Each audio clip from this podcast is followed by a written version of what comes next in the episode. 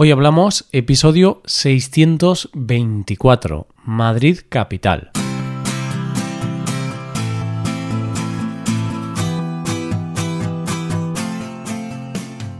Bienvenido a Hoy Hablamos, el podcast para aprender español cada día. Ya lo sabes, publicamos nuestro podcast de lunes a viernes. Puedes escucharlo en iTunes, en Android o en nuestra página web.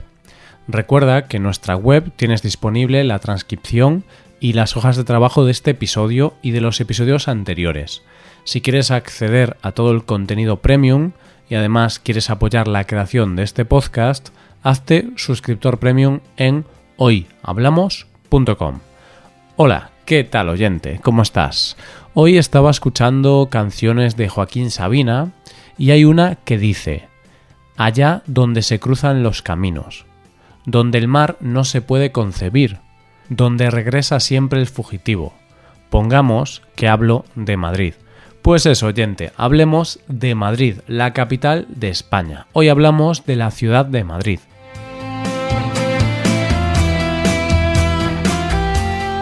Tengo un amigo, oyente, que vive y trabaja en Madrid, aunque no es de allí, su historia es como la de muchas otras personas que viven en esta ciudad. Se fue a estudiar allí y cuando acabó sus estudios encontró trabajo y ya se quedó a vivir en Madrid.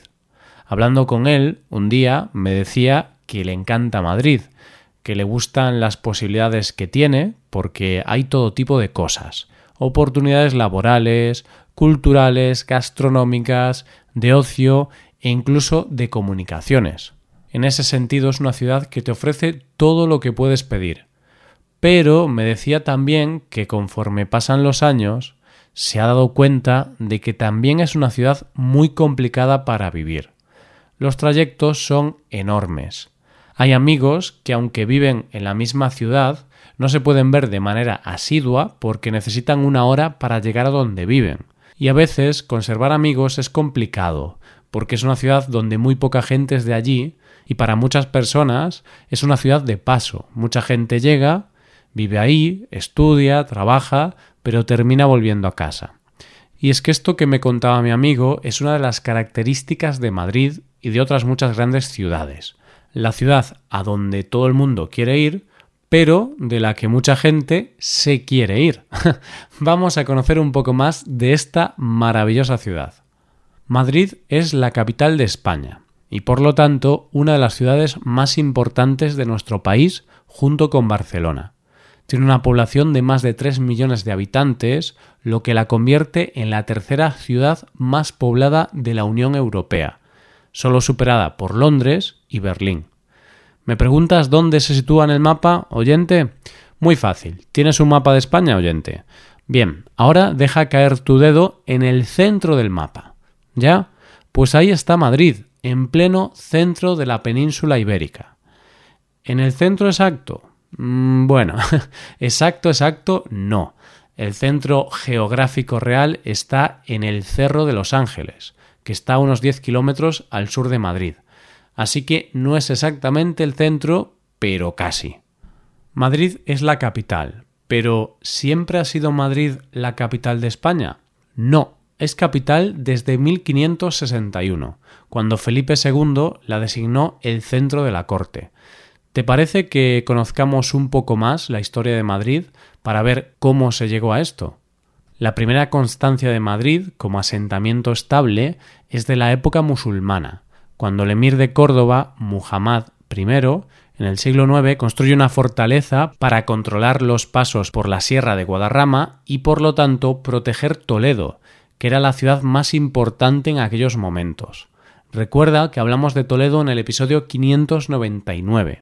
Junto a esta fortaleza construye un poblado al que se llamó Magrit, que en castellano antiguo sería Majerit, nombre del que viene el actual nombre de Madrid. En el siglo XI cae Toledo a manos de Alfonso V y la ciudad es tomada por las tropas cristianas sin dificultad. Y aquí me vas a permitir que te cuente una curiosidad, oyente. A la gente de Madrid se les conoce como madrileños, pero a los madrileños madrileños, a los madrileños de pura cepa, se les conoce como gatos. pero no cualquier persona puede considerarse gato. Los gatos son nacidos en Madrid y de padres y abuelos nacidos en Madrid. Si no, eres simplemente madrileño. Pero, ¿de dónde viene este nombre?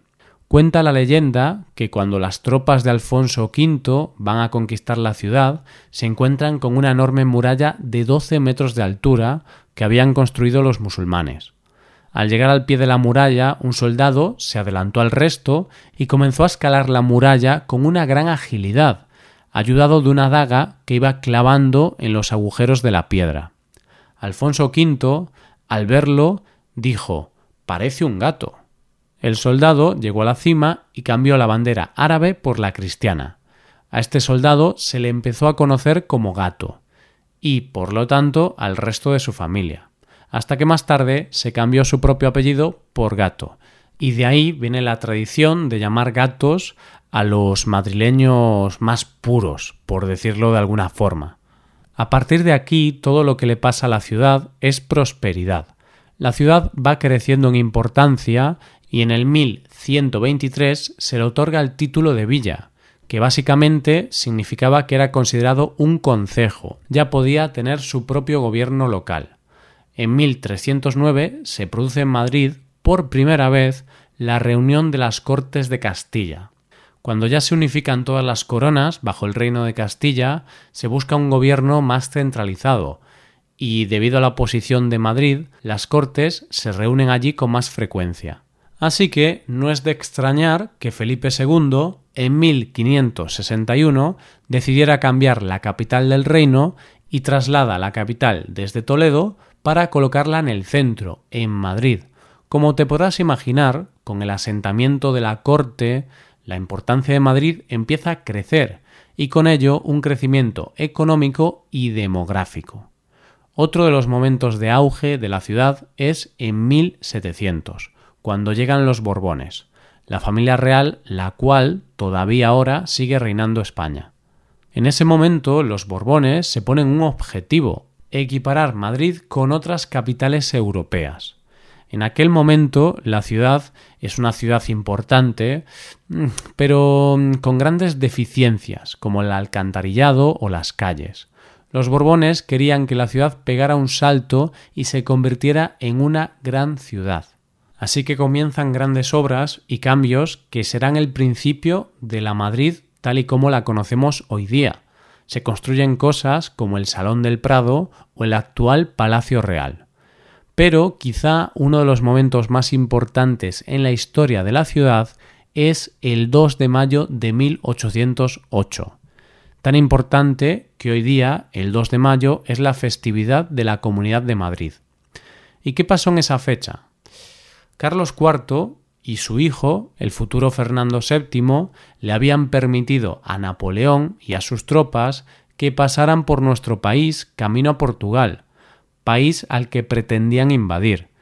Pero claro, Napoleón, a pesar de lo que dijo, en realidad tenía otros planes. Él quería ocupar España mientras tenía a los reyes recluidos en Bayona, Francia. Napoleón, además, tenía la idea de llevarse a la fuerza al hijo menor de Carlos IV. Pero el pueblo madrileño se concentró frente al Palacio Real para impedir que se llevaran al niño. Esto provocó una rebelión popular que se extendió por toda la ciudad, en la que los ciudadanos se enfrentaron al ejército napoleónico. Pero claro, era gente normal y corriente, apenas armada contra el poderoso ejército napoleónico. Así que estos no tardaron en reprimir la rebelión. Al día siguiente se produjeron los fusilamientos de las personas implicadas en esta rebelión, y de ahí el famoso cuadro de Goya de los fusilamientos del 3 de mayo. Esa dura represión fue el detonante para el inicio de la Guerra de la Independencia. Después de esto y hasta nuestros días pasan muchas cosas que hacen que la importancia de Madrid vaya creciendo. Pero mm, vayamos un poco por encima, que no te quiero aburrir, oyente. La segunda mitad del siglo XIX trajo cosas tan importantes como el ensanche, que consiste en la ampliación de la ciudad, o la canalización de las aguas en el famoso canal de Isabel II, o la creación de una línea de ferrocarril que sitúa a Madrid como el centro comunicativo del país. El siglo XX es un siglo duro para la historia de España, porque se pasa por una república, una guerra civil y una dictadura, hechos que han dejado su marca en la ciudad. Así que, como te habrás dado cuenta, oyente, Madrid, desde que fue nombrada capital de España, ha sido el centro neurálgico de la economía y la política de nuestro país. Pero es que si te paras a pensarlo es normal, y suele pasar en todas las capitales del mundo, porque al fin y al cabo, donde esté la sede del gobierno central, allí estará el núcleo económico, porque economía y política siempre van de la mano. Y hoy por hoy, ¿de qué vive Madrid? ¿En qué basa su economía? Pues mira, en esto no se diferencia mucho del resto de España, ya que el 85% de su economía viene del sector servicios, donde el turismo es muy importante. De hecho, Madrid el año pasado superó los 10 millones de visitantes. Y es que no es para menos, ya que tiene tantas cosas que ver y tantas cosas que hacer que no visitarla parece imposible. El resto de su economía se reparte entre los servicios financieros y las actividades comerciales y en menor grado la industria y la construcción. Ten en cuenta que estos datos son solo de la ciudad de Madrid, porque si hablamos de la comunidad, los datos de la industria subirían bastante, ya que la mayoría de la industria está situada en poblaciones cercanas a la capital. Para que te hagas una idea de la cantidad de empresas con sede en Madrid, si analizamos a las 5.000 principales empresas españolas, vemos que el 50% de los ingresos de ese grupo de empresas son de empresas que tienen sede en Madrid, lo que viene a ser aproximadamente más del 30% de esas empresas. O sea, que en Madrid hay muchísimas empresas y ahí están las empresas más grandes y más importantes, porque generan muchísimo dinero. Además, en Madrid se organizan muchísimas ferias. La capital es el centro de muchas actividades a nivel mundial. La feria Arco, que es de arte, Fitur, que es de turismo, Madrid Fusión, que es de gastronomía, o la Cibeles Fashion Week, que es de moda. Y sigue creciendo, porque, como curiosidad, te digo que Netflix acaba de anunciar la creación de una gran sede con estudios en Madrid. Siempre se dice que lo que nos pasa a todos los españoles políticamente hablando se decide en Madrid. De hecho, el otro día escuchaban las noticias que una decisión que se tenía que tomar en el Parlamento de Andalucía en realidad se estaba discutiendo en la capital. Y es que en Madrid está la presidencia del gobierno, la Casa Real, el Congreso de los Diputados, el Senado o el Tribunal Supremo. Todo pasa en Madrid. Y a estas alturas puede que estés pensando, Madrid, Madrid, ¿qué sucede? ¿Que todo pasa en Madrid? ¿El resto de España no cuenta?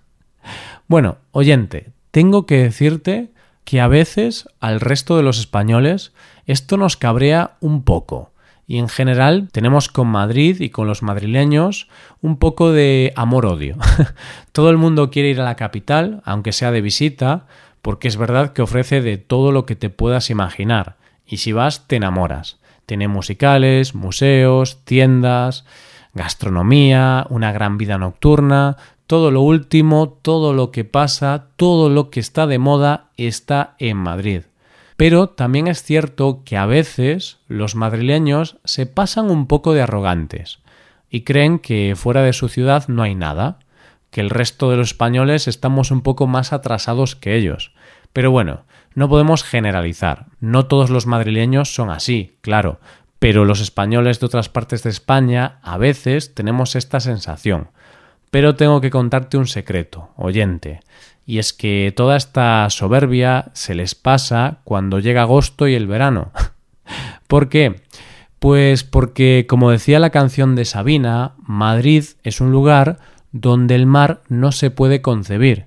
Esto es una frase muy poética, pero que quiere decir que allí no hay playa y, es en verano cuando todos los madrileños casi se ven obligados a escapar de la capital para llenar las playas del resto de España. En algunas zonas turísticas de mi región, sobre todo en las playas, te aseguro que a veces se escucha más acento madrileño que a habitantes locales. Pero ¿sabes lo mejor de esto?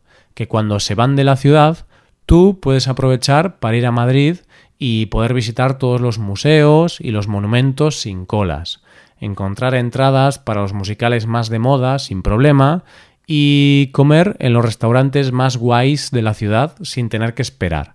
Ganamos todos, ¿no, oyente? Pero bueno, ten en cuenta que en Madrid en agosto hace un calor terrible, así que quizá no sea tan buena opción, no lo tengo claro. En fin, oyente, si vas a Madrid te va a encantar. Pasear por sus calles, tomarte algo en Malasaña, recorrer sus museos, comerte un bocadillo de calamares, dejarte llevar por la ciudad que seguro que tiene un lugar para ti y quién sabe, igual terminas como mi amigo viviendo allí.